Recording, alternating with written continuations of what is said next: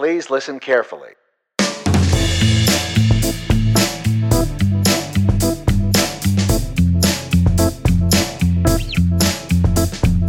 Hello and welcome to the Film Revered Podcast, episode number 30. I'm your host, Zach Hamilton. My guest for this week is seasoned actress Lyric Lewis. Lyric is known for her work on NBC's AP Bio, in which she plays the outspoken, strong willed, and always hustling history teacher Stef, who helps hold it down in the teacher's lounge.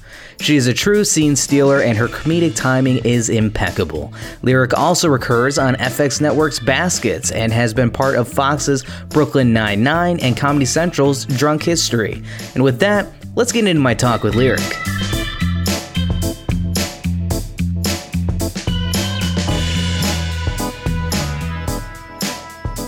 Well, thanks for joining me on the Film Revered podcast today, Lyric.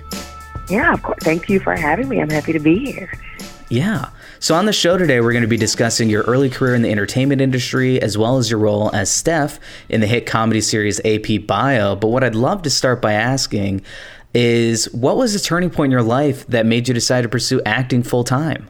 You know what? And I think I always wanted to do it as a kid. Like, I enjoy theater and stuff like that. But I think pursuing it full time, like, and I went to Syracuse um, for theater. Um, and so, like, I was like, yeah, I'll study that. But I think that just doing like little retail jobs and really trying to figure out like at one point I was like, I think I want a minor in psychology and you know, do all that stuff. But I really think that Yeah. nothing else fulfilled me like entertaining other people and like nothing else truly gave me joy than like seeing people laugh and making people laugh and like doing that. And so that's when I was like, I need to figure out a way to do this 24 7 because everything else is, you know, fine. And like I'm making money to survive, but I'm like, I want to do something I truly love and let everything else fall into place behind that. So. Yeah, definitely. Now, my question, I guess, would be I mean, obviously, you went to school for this. So, was your initial aspirations for television or film, or was it initially stage? You know what? I think it's so weird because I was thinking about that, and I don't know if I remember. Like, I think that obviously as a kid, like I started out on the stage, and you know, even at Syracuse, the training is stage primary. Mhm. Like that's like all we train for is theater, theater. So I Yeah. think, and you know, I still do that at the Groundlings, where we just do sketch comedy and improv, you know, on stage. So I think that my natural inclination was I love a live audience reaction. Like I love to do stuff to egg an audience on and to get amped up hearing that. But I do think while um, I was in college, I feel like that probably was a turning point where there was something about um and who really did it for me was like Regina Hall, which is so weird and scary movie where I was just like oh like I don't know why something in that clicked where I was like, I want I was like, I think I want to pursue television and film and like still do comedy but like to the super masses and Yeah. You know, even shows like Mad TV, SNL, things like that that to me hmm are like a perfect blend of theater and you know television where it's like it is an audience but you are on tv but you are still making people laugh and you can have both. And so that's when i was like i want to pursue where i can have both um in television so yeah probably in college is when i really figured that out Definitely. Well, and I think the interesting thing too, and it was interesting for me as well, because I mean, my background's in visual effects. Um, but I remember, like, I worked on the film Fifty Shades Freed, which always gets a lot of laughs. They're like, really? I'm like, yeah, well, you know, it's a thing. But what really blows my mind is when you start to realize how many people saw it. Which is definitely something you're experiencing now with AP Bio, which we'll get into later. But I mean, millions of people are seeing these episodes. So it's kind of crazy when you go from like a an audience in a theater to literal masses as we're talking about here where millions of people are seeing your performance. It's kind of wild. It is. It's yeah, it's very um and I think you always think about it as an actor in regards to other actors that you're like, that must be crazy, you know, but then like the flip side of being like, oh, like people actually like I had someone recognize me from my voice, which I was like, Huh? But they were like, Oh yeah, you're that teacher on AP Bio because they were like, You I recognize your voice, like you talking. And I was like, Oh, that's weird. But I'm like, oh, that's like that's what that feels like. So yeah, it's crazy. Yeah, and I mean, you're definitely getting to the point 100% of being recognized instantly. I mean, I was on a film shoot when uh, you know your publicist reached out to me, and I'm like, oh yeah, you know, I, she looks really familiar. Why does she look familiar? And I, you know, talked to one of the guys on the set, and they're like, oh my gosh, she's on AP Bio. She's like one of the teachers. She's like my favorite. And I'm like, oh my, all right, I'm gonna, I'm gonna have to check this out. So, but yeah, definitely at that point now for sure. Um, but getting back to the beginnings, what were some of the challenges you had to overcome in the beginning? And are any of those still challenges you face now? You know, it's so because I had stupid challenges and real ones. and one yeah. of my stupid ones was that I feel like it's so weird because as much as like college prepares you for work and like Syracuse did prep, but I feel like it there's only so much prep you can do for the real world, especially for acting. Mm-hmm. Like like entertainment is such a beast that like you cannot teach people how to be ready to go out and audition truly. Like auditioning for the friggin' Chicago at the Syracuse stage is nothing compared to doing thousands of auditions and getting a no. Um, so I yeah. think the, one of the biggest things I overcame was just I feel like myself and like really, I feel like humbling myself after college and being like, you like reminding myself that I it's a muscle and I should always be trying to get better and improve myself. Mm-hmm. And learning that through auditioning over and over, and people being like, "She's too big," or "Stop all that eye acting," or like you know, things that I'm like, "Yeah," because I act and I'm like, I love to use my face, you know, and people being like, like me being like, "Oh, it's funny" or whatever, versus being like, "Okay, let me get rehumble myself and really do the work and put my head down and prove to people that like you know I can do this or be able to take it on the chin if it's a hundred auditions and it's a no and not take that personally, but to keep going and be like that this wasn't my job, that wasn't my job. My job is somewhere, but like that just wasn't it, and not being destroyed over the thousands of auditions that you don't get. So I feel like that probably was the biggest one. Just keep being pushing myself forward. Yeah, 100%. I mean, and speaking about auditions, can you actually remember your first audition and what it was for? You know what? I'm trying to remember. I thought about this too. And like, I feel like it was in St. Paul, Minnesota, because after Syracuse, my mom lives there. So I went back there okay. for a year to quote unquote save money, which quote unquote did not, very little happened. Um, but, um, oh God, I want to say it was for like, some commercial there because Target is based there. So I'm, it was something, it was like a Target commercial. And it went horrible because oh no i didn't remember like this is before i really i don't know what i thought about myself i was like hot shit and the concept of us you have to look like your headshot somebody did not remind me of that so my headshot was like me like now but i decided to dye my hair blonde on a whim and went to the Target commercial with the blondest hair, and they were like, "Please exit stage left." like, oh man. And I was like so embarrassed, and like I didn't get it. I didn't think about it till like years later. Like I was like, I thought I did great. Like, and they you, they were clearly like looking at my picture and being like, "What happened to you?" Yeah. And then I was like, "Oh, I didn't like girl," and it was just so stupid. It was dumb, but like I had no idea, and I thought I was like, "I have a BFA in acting. Clearly, they'll hire me." Oh yeah, well, and I think that's funny too. I mean, they even touched on that. What was that movie, The Disaster Artist, with uh, James Franco, and he talks about like don't don't get rid of the beard, and that's like a big moment when he has to shave it, and it's going to cost him a role. Like even something like facial hair or hair in general yeah. can literally cost you a role. Like it's funny how that works. It's frustrating at times for sure. Um, do you do you think that auditions have become easier as time has gone on? I mean, we talked about you know 100 auditions and potentially getting a no and how damaging that can be. I mean, do you find it easier now? Oh yeah, and I think that even before I got AP Bio, I feel like um, I had a director at the Groundlings who his name is Dorian Black, but it's so great, and we like I was prepping for an audition when I was doing a show with him, and he gave me some of the best advice, and he was just like, just throw it away, and he was like, just like he was like, don't fret so much about getting everything word perfect. And he was like, granted, you know, it's their stuff, you want to get it right. But he was like, you're an improviser. And he was like, you're an actor. And he was like, feel this. Like, you know mm-hmm. what is coming next. And he was like, feel it. And he was like, stop trying to be like, you missed the the. And so you have to trash the other three pages that you did. And he was like, you know what you're talking about. And like before that, I think I I was auditioning like that. That if I missed like a the, then I was like, you know, and Yeah. versus just thinking like, you know what the scene is about, and so now, you know, especially I extra relax because I'm like, I'm on a show. You you guys, come on, guys. But I think I also, you know, I think I go into it with this confidence of like, I know this character, and like, so I'm gonna lock eyes with you and feel this. And also, I feel like I've really adopted the attitude of whatever is for you will be for you. And I truly feel like I'm like, if this is supposed to be my job, it will be. And if it, I'm gonna obviously do the work, but I'm like, I know that I did a great job, and if it is does not come back to be mine, then it this wasn't my job. And I go, I still made connections with these directors and the showrunner. I still had fun in the room. We all had a great time, and it'll be something else with them. So much easier now. Yeah. Now, the last question I have as far as auditions are concerned would be what's the craziest role you've ever auditioned for? There has to be at least one, I'm sure. I want to say, um, I want to say it was for the new Roots that came out a couple years ago.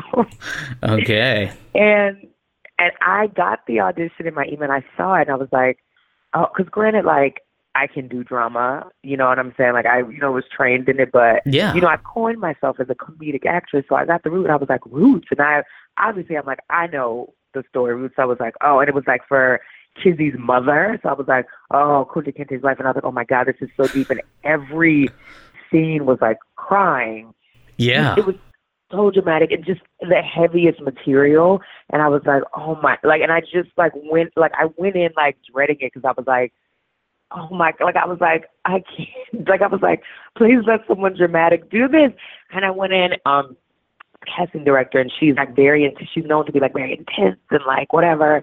And like, there was one scene where like things are being thrown at me, and I was just like reacting, like imagining I was reacting, you know, using my Mhm. BFA skills. And then out of nowhere, she just threw a box of Kleenex at me, like at Oh, my, my. And I was like, and I like reacted, but like had to keep going. But it was just so like the energy was crazy, and I was just like, oh, like it just really threw me for a loop. And I was like, this was bad. Like I was like, I um need to just be able to be like, you guys, thank you, but you know, I think I'm okay. Yeah, it was because I wanted to go out for it because I was like, I can do drama, but I was also like, it's so deep. Like, yeah, Yeah, that's a big one to step into. That's not like dipping your toes in there. That's like this is gonna be a challenging film shoot here. Oh my gosh. yes. And I just was like, am I ready for this? It was so much going on, and then a box of Kleenex came at me. It's great. I just love how you're like reacting to fake things and then real things start flying, and you're like, my god. Man, when Uh, I tell you, All right. Well, you know, before we get to your role in AP Bio, I would love to take a moment to kind of focus on some of your likes and dislikes when it comes to television, not as an actress, but more as a viewer. Uh, and first off, what is your number one favorite TV show of all time? ooh, of all time, you know, besides AP Bio, um, number this is a tough one. I thought I want to feel like it's probably ah, it's probably several of them. I want to say probably okay. I'm gonna do like three. That's fine. I'm I'm I'm, I'm okay with that. I feel like In Living Color is up there because I was little, little when I used to watch that, but I feel like Mhm. it first gave me my sketch. Like, I feel like it opened my funny in a way that I was like, it just like opened my little mind to like comedy and funny in like a very raw way. yeah. Um, I would have to say Martin. I loved Martin. Um, I used to sneak and watch that on like HBO and like I don't know how I was like doing very long bathroom breaks as a kid and being like, yeah, yeah, I'm going to the bathroom for 30 minutes. Um, and I want to say like there's one that I'm like this is so dumb, like so stupid. Like I love like Boy Meets World. It's so dumb. Oh my gosh, really? Now the question now that I have to ask, if you love it so much, are you watching what is the new one? Girl Meets World? With The, uh, like, the sequel daughter, series? right? Yeah, yeah. I'm I'm not watching the reboot. I'm like a medium fan of like super reboots because I'm like just just make something new, guys. Yeah. I you know, I had a question in the bag here about if you had a guilty pleasure show and honestly I don't feel like Boy Meets World is really a guilty pleasure show. I feel like a lot of people liked it. Um, do you have like a legitimate guilty pleasure show?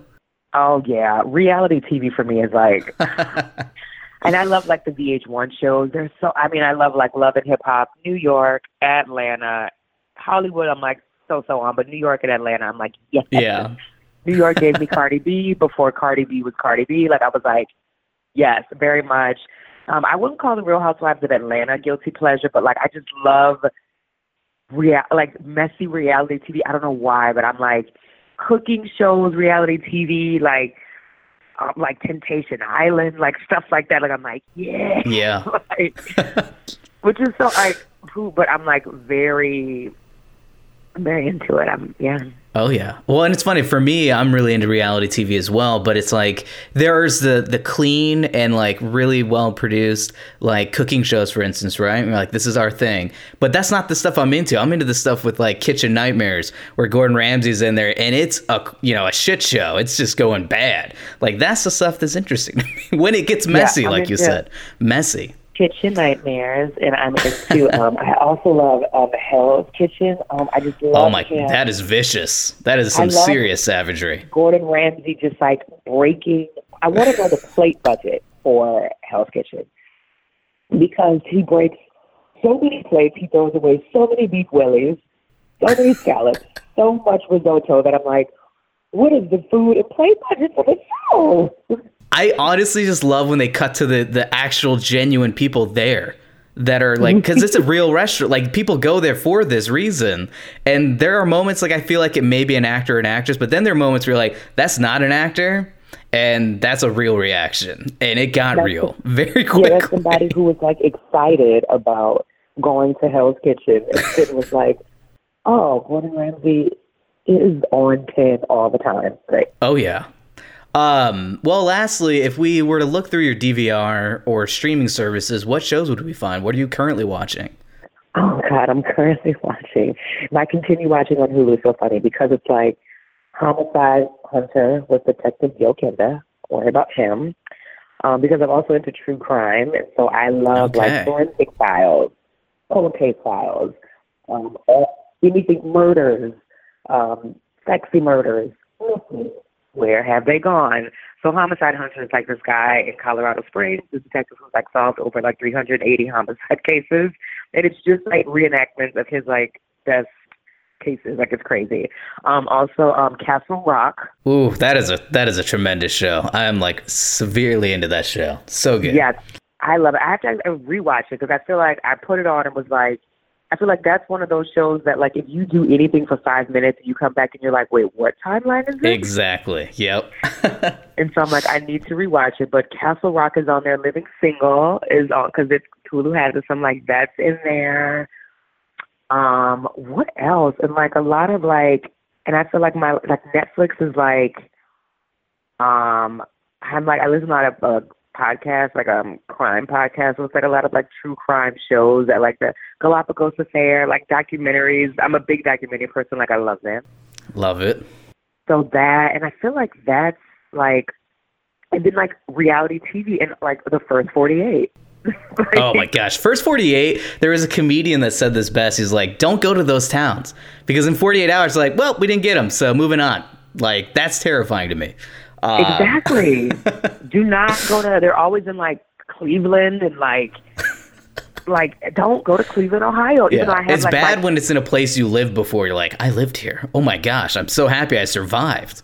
Minneapolis a lot. And I went to Oh, yeah. high and high school in St. Paul, and you know Minneapolis. So like it's Minneapolis, and I'm from New Orleans, and they're in New Orleans a ton. Which I was like, we already knew New Orleans was on and popping, but Yeah. Well, real quick, I do want to give a shout out to an amazing podcast since you're talking about that, and maybe you haven't heard about it, which is Sword and Scale, uh, is a true crime podcast, which I recommend uh, cautiously only for the fact that it is very raw in the sense that it's not reenactments. Like this guy does a heavy amount of research for each episode, and then includes actual 911 calls, actual court recordings of like the proceedings that happen after the person gets caught. He interviews the people involved, like the actual people, not actors, you know, reenacting letters or anything like that. It's pretty great, but there are some episodes you're like, wow, this got a little too intense for me. But it's great for true crime fans, so that's a good one. And see, Zach, you're speaking my language because me and Mike Boudet go a long way back. Um, I love Sword and Scale, and oh my gosh, it, yes. I mean, I it, it's it's one of those that when I first started listening to it, like I got into it like many like he was like episodes on episodes in, so I like binged it, and then I had to like stop listening to it for like maybe like a couple months because I was like, this is it is heavy. Yeah, it's heavy, I was like, right? I was yeah. like, I'm like sad, but it's so good. But then of course I got back in, and we're back. um back in we're back best friends in my brain. Um, so yeah, I love Sword and Scale. Oh yeah, that's a good one. Yeah, and it's it's a rarity because he actually interviews people, which is such a like scary area to be in, like that gray area where it's like, yeah, you know, I, I oh man, I don't know if I could do that. That's that's getting a little too close for comfort personally. Um, but moving on to your role in AP Bio, a show that focuses on a former philosophy professor who takes a job teaching AP biology and uses his students to get back at people in his life who have wronged him, mainly Miles. Um, how did you first hear about this project and how did you come to be cast in the show? Oh my god, I heard about it just like um, you know, just came in an email just like for pilot season mm-hmm. last year and it was one of the I feel like it was the only pilot that I read from the season that like made me laugh out loud. It was on the page like that early, like before you know, a table read or anything like that. And I was like and right away I was like, Oh my God, Stef, I love her and like her original description was like a rambunctious blonde and I was like, oh, but I was like, I just like love her. And I was like, you know, we're just going to go. I would never forget because I emailed my team back and I was like, I'm not blonde. And they were like, it's fine. Like they, you know, they want to see you. And I was like, okay. And so. see, now if we were Target commercial days, you would have nailed that description. Though. Nay, I would have killed it. killed it. Um, but yes, but I loved it, and so I went in for it like early in pilot season. Um, because after Mad TV, I feel like all of a sudden now I was like in the early call in for pilots, like yeah. um, January, February, which was great because normally it's kind of February, March. Some people even like April. So it was early, and I went in and even reading like Mike O'Brien was there and like um Andrew Singer, like they had an early producer session, and all of them were there, and it was great, and like the vibe was there, and like one of the other teachers on the show, Mary, Mary Sohn, like we read together initially and like right away just was like cackling and like ah and then I was like, Oh, like we both were like, Who are you? And where have you been?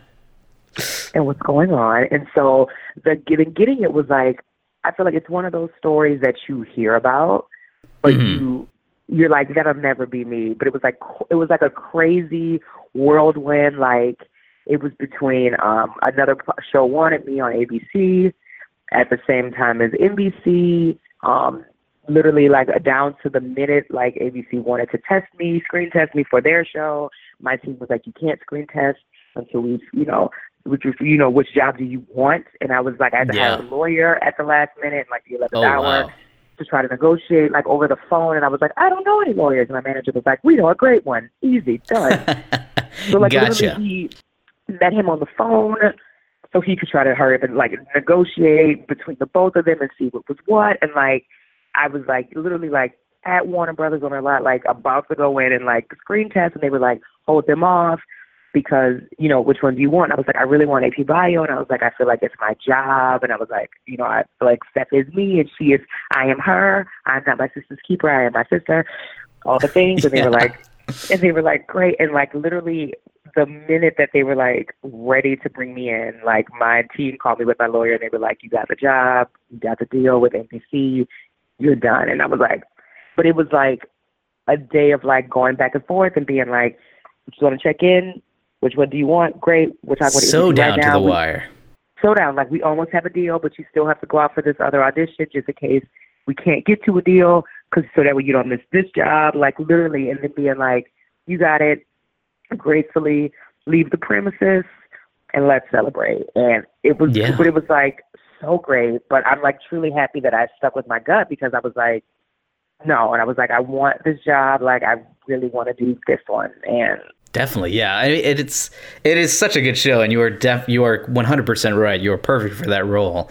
Um, and as any fan of the show will undoubtedly you know, enjoy the friendship between fellow actresses Jean Villepique and Mary Sohn, as you touched on, as much as I do.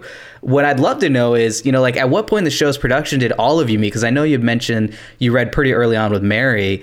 Um, mm-hmm. And did you guys just kind of sort of click, or is there a bit of a process in establishing like this believable friendship on screen? You know what? I feel like right away we clicked, and like I met Mary first, and like right away, and we have a mutual like really good friend that we all like get like we all are like the same vibe. Which I was like, I don't know how I hadn't met her before because me and our mm-hmm. mutual friend I've known for like a couple years, but we clicked right away and like joke the same and just kind of like have the same type of like energy. And then Jean, I met Jean because once I got hired, um, they still asked me to come in and test with the other teachers. Um, so that way, Yeah. you know, they could vibe out like the friendship. And I met Jean at the screen test. And um, right, she was one of the few people besides Susie Mary who I'd already like met with, but I hadn't met Jean that like made me laugh like in the middle of the test that like almost made me break. And I just like was like, and you know, right away it was kind of like, and I was like, oh, I want her. Like, who's that? And she, Mary knew her. And so we were like all in the parking lot and poor Jean because she had another commercial audition and couldn't find her car in the lot of Universal with me and Mary are like gabbing. And I'm like, that was so funny, Jean. You're great. And she's like crying and like trying to find her car. And it's like, I have to be in Santa Monica in five minutes. And I'm like, but your dress is great. Like, she probably wanted to like tell me shut up. But even in that, I know I knew comedically right away that we all got along, and and so it was just a matter of time. And once we all came on and like shot everything, we actually really did kind of very quickly slip into this, um, as we've been called before, like a little Greek chorus type of trio thing where I feel like we all don't have the same exact kind of comedic energy, but we complement each other very well. Yeah, and since we're all 100%. improvisers, we already really are good with like give and take with each other and lending to the other person to, you know, help them be funny and add to their joke and like we are all like kind of selfless in that way or I think it just works because not one of us is out trying to out trying to out funny the other one. Well, okay, so I'm also curious. Another person that you're definitely interacting a lot with in the show is Principal Durbin, which obviously is played by the great Patton Oswalt. Um, I, what's it like filming some of those scenes? Because there are moments in that show where you're just breaking a broken man. like it's Yeah. pretty, it's pretty savage. Uh, I mean, he, Patton is like a little genius baby. It's so he's so sweet and amazing, and like love Pat. Love I love Patton, but he truly is like a master class in acting to watch him work because he's so like effortlessly, effortlessly good. Like it's it's so easy. Like it seems so easy for him that I'm just like, God, one day I want to get like Patton, and like he's also so giving where if we have scenes and it's like the three of us and him and we're like riffing and like improvising and in between Yeah. takes, you think that and we always are paying attention for each other, but he's takes it to the next level where in between takes he's like, Oh, and lyric Mary, you know, Jean, remember, you know, you guys say this after that because it was a really good punch, like it was a really good button and like it's really funny and so he's like always listening for everyone else's stuff and not just himself, which is just so great because I'm like, you don't have to. You could check out and just sit on the couch because, like, Oh, yeah. it's just the three of us being stupid, but he's not. Like, well, and it's so helpful too, which is great. And not an ego thing. You know, it's just genuinely trying to get the best product out there for the show. yes, yeah, no ego at all, which is great. Yeah, and you know something I really enjoy in the show is that you know the three of you are starting to get a lot more screen times, definitely towards the back half. Um, you know, leading into that, are there any story arcs you'd like to see the writers put forward for Stef in future episodes? You know, the one thing I really want to see, because we touched on this in the pilot, and, you know, this mystery man that showed up soaking wet on Stef's porch. And ever since then, and I wanted a butt pic, just like these men that she's dating. And I'm like, who are the men in Stef's life? So that's the one thing I'm like, Yeah. I hope we get to see Stef on some dates with a romantical interest. You know, just seeing what that is. Because after touching on that, I'm like, I'm I need to see Stef's selection process. Oh yeah, there's that mystery that you want to solve for sure. Yeah, so that's one of the things I'm like, what is she into? um, and then lastly, what was your favorite episode of season one? Now that it's completed.